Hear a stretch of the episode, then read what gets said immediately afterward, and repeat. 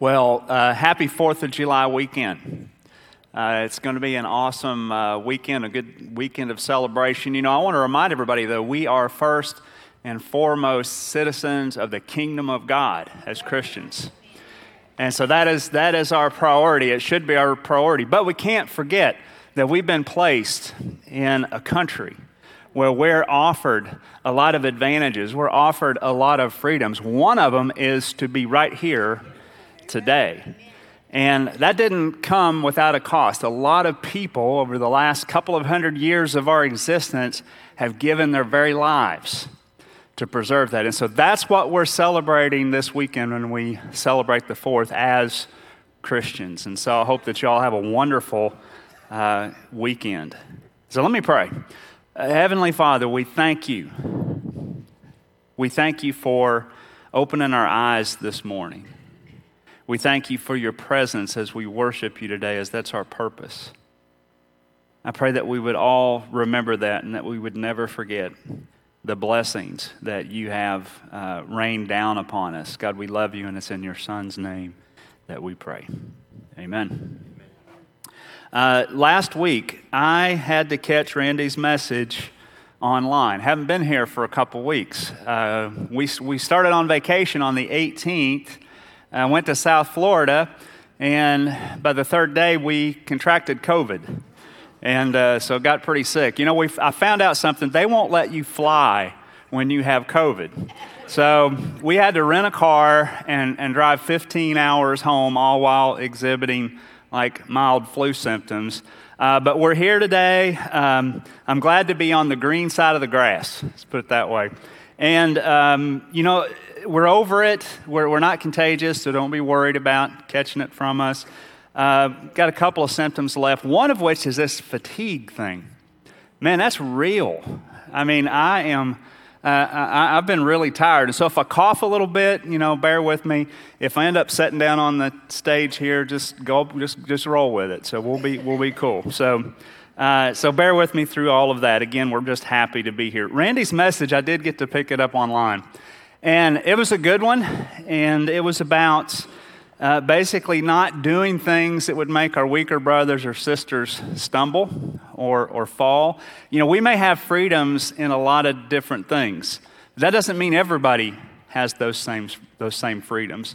You know, we, we may not have freedoms in other things that others do. And so the whole gist of Randy's message was that we need to take care uh, not to put each other in positions where we might fail or fall. Just because we have certain freedoms doesn't mean that we should exercise them all the time, especially, especially when we're attempting to engage in real ministry. And so that's what I want to talk about today. I want to talk about what real ministry is. And so I was looking up the definition of ministry. That's kind of how I start things out. And I came across one that was meaningful to me. It's a person or a thing through which something is accomplished. That's what ministry means. And so, in thinking about this, there's a lot of things that are called ministry in our world today. You know, in Great Britain and places like Canada, they have a prime minister. And their cabinet, or they're called ministries. They have a ministry of education or a ministry of defense. But, but what does it mean? What does the term apply to in our personal faith? What does the word ministry mean? Well, in the Bible, excuse me, in the Bible, the word ministry is mentioned some 70 odd times, both in the Old Testament and in uh, the New Testament. And so during this, uh, putting this together during this week, I read most of those 70 instances when ministry is mentioned in the Bible. And I found a pattern that emerged that was pretty clear. See, in the Old Testament, the word ministry was most always used in the terms of what the Levitical priests did within the temple, the, the ministry that they were performing inside the temple. But in the Old Testament or in the New Testament, it, it kind of changes. The context of ministry goes from within the walls to the temple to, to the ministry of the gospel and to the word of God. Jesus was said to have had a ministry that lasted some three and a half, four years from the time that he was around 30 years old until the time that he was crucified on the cross. Now, t- Jesus spent time in the temple. Jesus taught in the temple, he did, but he spent the vast majority of his time beyond the walls of the temple. And so he spent most of his time engaged in ministry. He was constantly engaged in ministry. And, and you know, just like the Old Testament custom of baptism and the Old Testament custom of the, the Passover meal, Jesus gave those things a brand new meaning. And so ministry takes on a new meaning when Jesus comes onto the scene. Whereas ministry was within the temple before, now ministry is in the hearts and the minds of believers. And so it's taken a whole new new meaning. if you want to follow along with me, I'm going to be looking at 1 Corinthians chapter 9 starting with verse 9, 9 through uh, 27 to be specifically. If you want to follow along in your Bible or on your, your Bible app. And so I'm going to be drawing from those verses. And so, Paul, in, in these verses, what he's doing is he's explaining um, what ministry is in his daily life, the definition of how he uh, ministers uh, to the gospel of Jesus Christ. So, the first thing Paul does in the first several verses is he's justifying that he is a minister, and ministers in general deserve pay for what they're doing. They deserve their wages for presenting uh, the gospel. And he uses the Old Testament verses uh, of not muzzling an ox uh, to, to justify that. And so I'll tell you what, as a minister myself, I really appreciate those verses. Because, you know, I like to eat just like the next guy. Some people think I like to eat more than the next guy, but I, I do appreciate the fact that Paul's making this case that ministers deserve to be paid. But then Paul underscores his defense uh, of this compensation by taking pride that he took nothing from the Corinthian church. He's prideful that he's taken no pay from them. And we're going to see, I think, why he, he made that statement as we continue on through these verses. So in verse 19, Paul says this Though I am free and belong to no one, I have made myself a slave to everyone to win as many as possible. Okay, so Paul says he's owned by no one. And why is Paul making that statement? There's several reasons. Paul's got a lot of things that are going his way. One, Paul's father was a Greek. So Paul's a Roman citizen. And so he's a Roman citizen of a, of a, powerful empire, and that comes with a lot of distinct advantages freedom of movement. Know, he has a lot of freedoms that a lot of people don't have. But Paul's also a Jew. But he's not just any Jew. Paul was a Pharisee, Paul was a teacher of the law.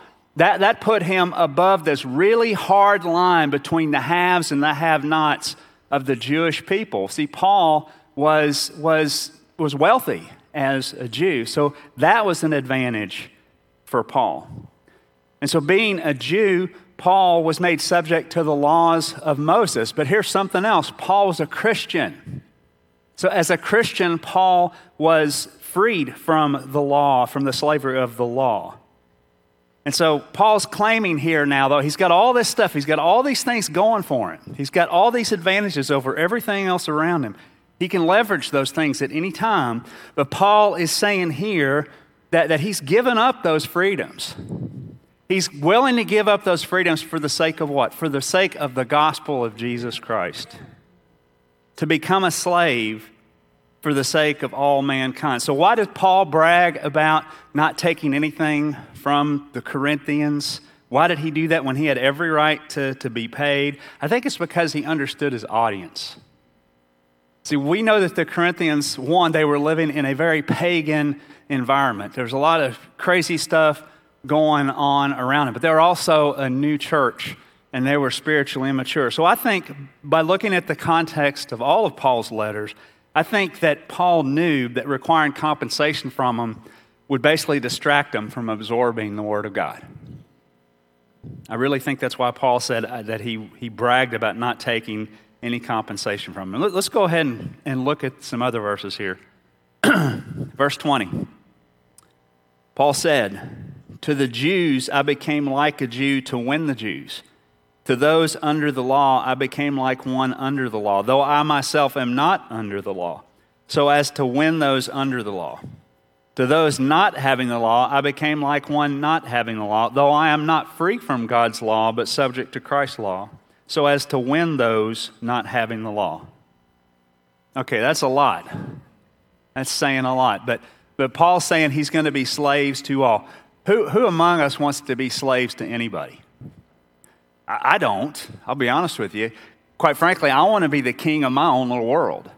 I mean, that's my biggest desire is like to be left alone, to be king, be ruler of everything that I do. That's what I really want in my soul. That's what I would really like to have. And I think a lot of you might say the same thing. But let me ask you this what does it take to do real ministry?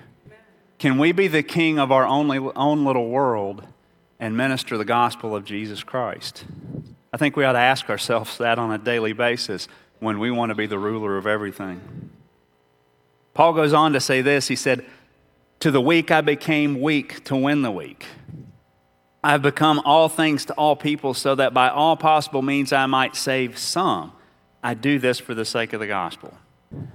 So Paul says, To the weak I became weak. You know, there's a lot of scholars that kind of argue about this.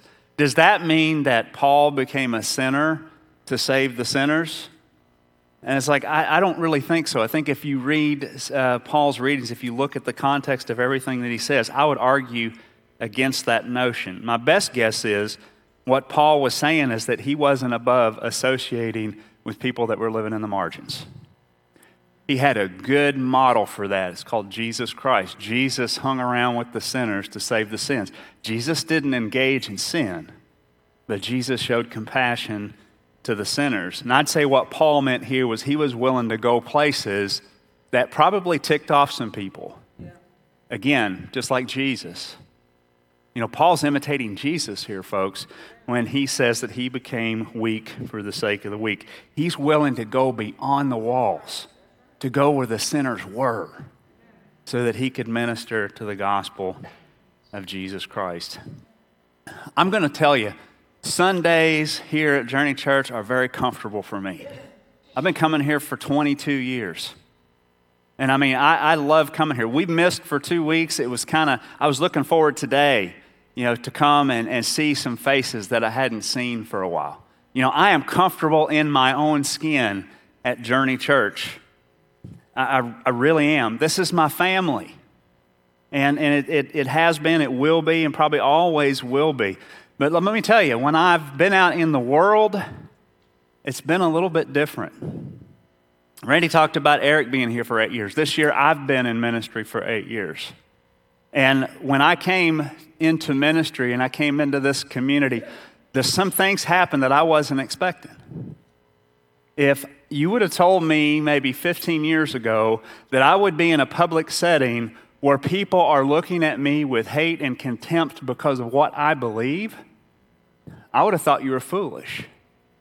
But, folks, that's happened.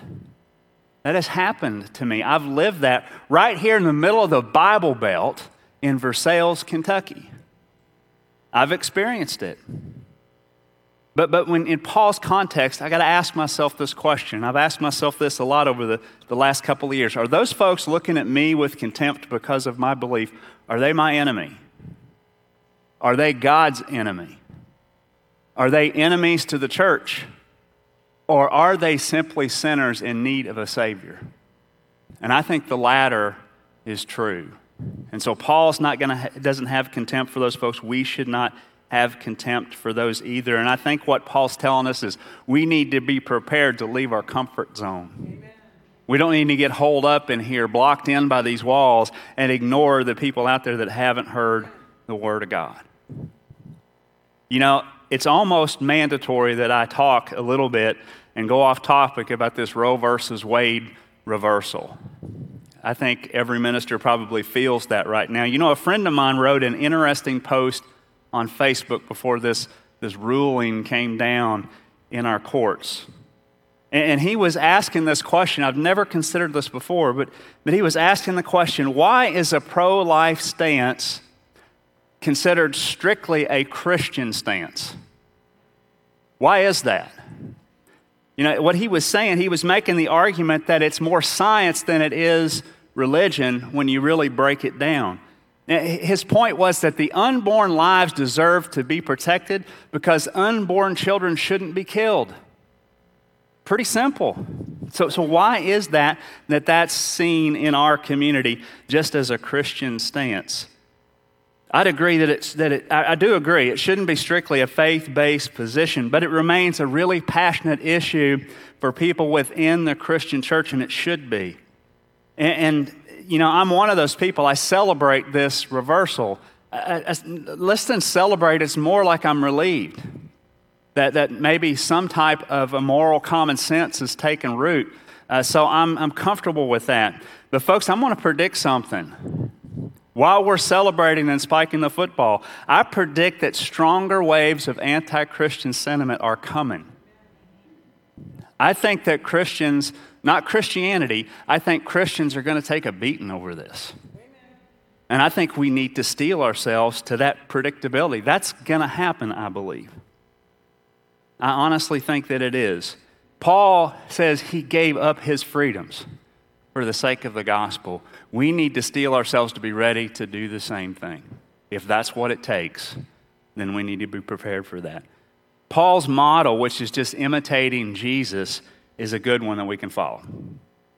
A good model that we can follow. So, so Paul claimed to be slaves to all for the gospel, to become what he needed to uh, for his particular audience. To the Jew, he became a follower of the law. To the Gentile, he gave up his freedom from the law. To the weak, he gave up his strength.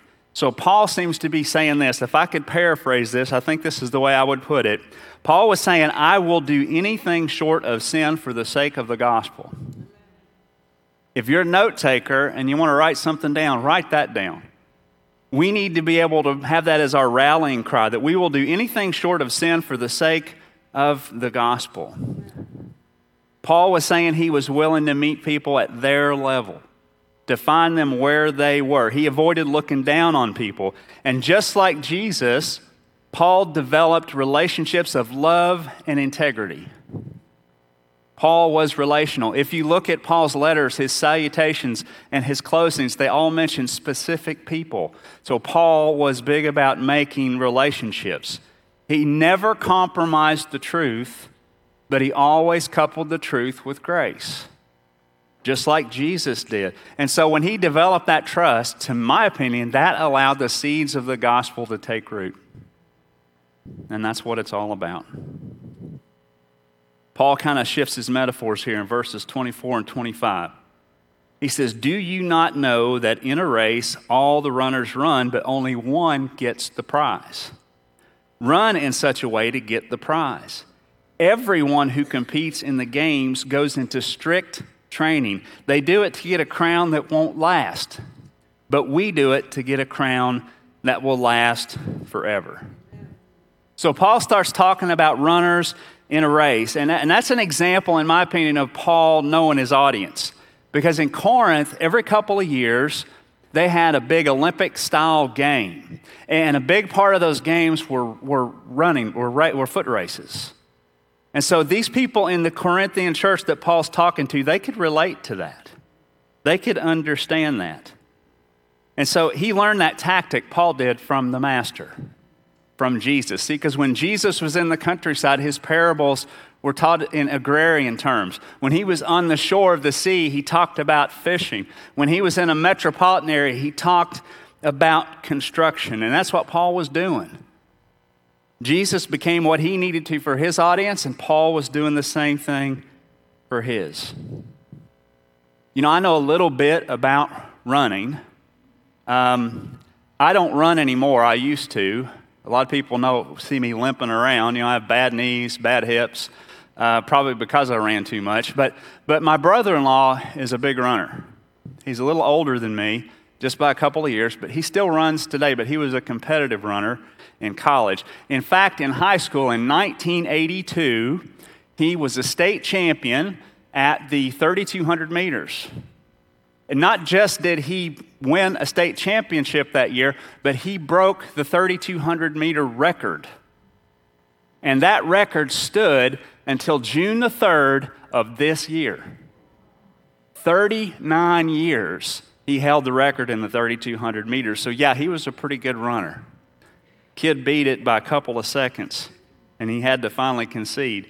Uh, but at the peak of his training regiment, no. He, used to, he explained this to me once, especially when he was training for marathons. He would say, I will go out in the morning for an easy 10 mile run. Those two words don't really, phrases don't really go together, right? An easy 10 mile run. That wasn't over though. And when he got home from work, he would do a hard 14 miles. And he did that six days a week. 140 miles a week was his peak training regimen. I don't understand that. I can't see how he did that. Uh, he competed on a lot of different levels. And I remember that he had won a handful of road races uh, when I was running, but he ran in a whole lot more than, than he ever won. As a matter of fact, most of the races that he ran, he never even finished in the money. And probably even more races than that, he wasn't even able to finish. But, but he trained like he was going to win every one of them. And that's what Paul is saying that we need to do. You know, our efforts in real ministry may not always bear fruit. I will tell you, most always, it probably won't bear fruit. I've seen people get really discouraged when they build themselves up to share the gospel, and, and then the first time they try it out, people don't respond. That's going to happen. But we need to exercise our disciple making muscles as if everybody we talk to is going to accept Christ. That's the attitude that we need to go into it with, and that's what Paul is encouraging us to do. You know, I played sports in high school, and I've got a few trophies left over from that. I remember how much I wanted those trophies. When, when we go to the banquets and they were lined up on the table, the bigger, the shinier, the better, that's the one I wanted. And I was fortunate enough to win a few trophies. They're now in a box, and they're in my workshop. And there's pieces broken off of them. They're dented, they're faded, and I'm the only person that knows I have them now. And those trophies just don't, they just obviously don't last. They fade. But Paul says he's working for a crown that never fades. He's working for those trophies that'll never break, ones that will last. And so, another question I have for you what crown are you chasing? You know, I, I talked before about the, the definition of ministry being a person or a thing w- with which something is accomplished. And you know, Jesus, as I mentioned, had a ministry on earth, and it was a vehicle to accomplish a very specific task. Through his ministry, I firmly believe that Jesus developed a movement of multiplication, one that gave birth to the Christian church that we're all a part of today. It started out with just a group of guys and women on a hill in Israel, and now it's become a religion billion strong worldwide and still growing, the largest religion on the planet. So, like Paul's ministry that he's describing in the, in the book of Corinthians, our ministry needs to be about the gospel of Jesus Christ. So, so what does real ministry look like? I want to wrap up by, by making three observations, three things that real ministry should be. And the first one is this real ministry should be sacrificial. As Americans in this wonderful country, we have a, an incredible sense of entitlement. You know, a good portion of our country right now is protesting because they feel like they've lost some of their entitlements. And so there's times when we just go way overboard with that. And so, but we live in a place where we, we feel like we have entitlements. But the fact is, you know, we are fortunate to live in this country to be entitled, and we call them blessings sometimes, and I'm not sure if that's always the case. But Paul's lesson to us is that we need to be willing to sacrifice the things we feel entitled to for the sake of the gospel of Jesus Christ. You can't draw any conclusion other than that. We should be prepared. We need to steel ourselves to the fact that we may lose some of those freedoms and entitlements. The second thing is this ministry is intentional. You cannot look at Paul's writings and see that he wasn't intentional about the gospel of Christ, about ministering the gospel of Jesus Christ. No other conclusion can be drawn by that by reading his words. He was intentional about his obedience to Christ's mission. He was intentional. He planned it out. He thought it through. He lived it out. He was prepared to do what it took to win the prize, as he would say. And if we're going to succeed in real ministry, it's not going to be by accident. It has to be through our intentionality. Paul's letters to the Corinthians, Paul's letter to that church, is a letter to Journey Church.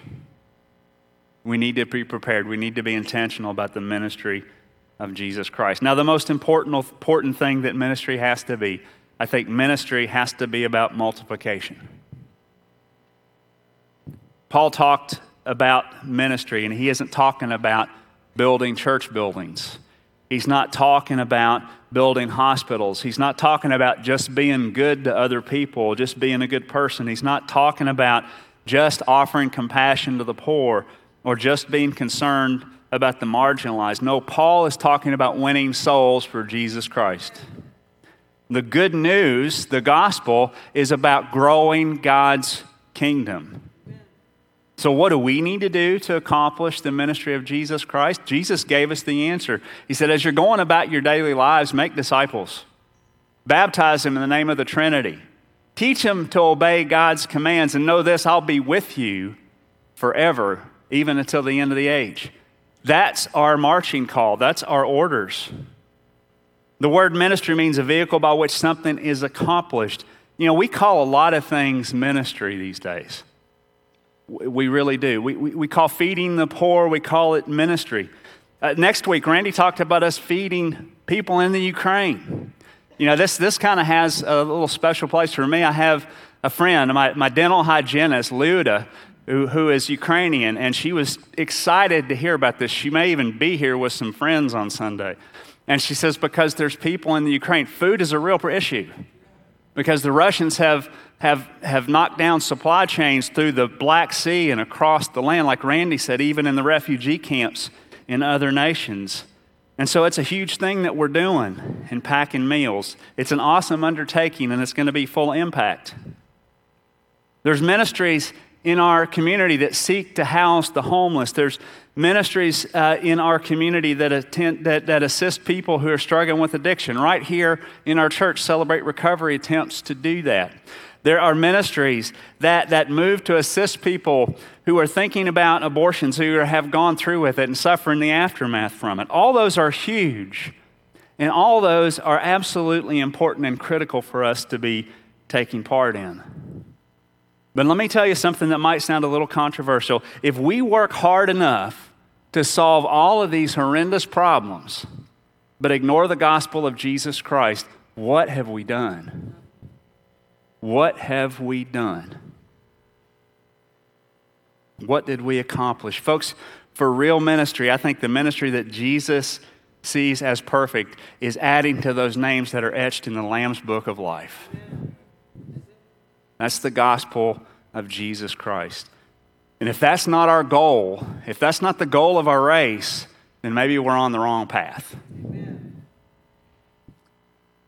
You know, if you want to minister like Jesus did, I think a good place to start would be to adopt his priorities.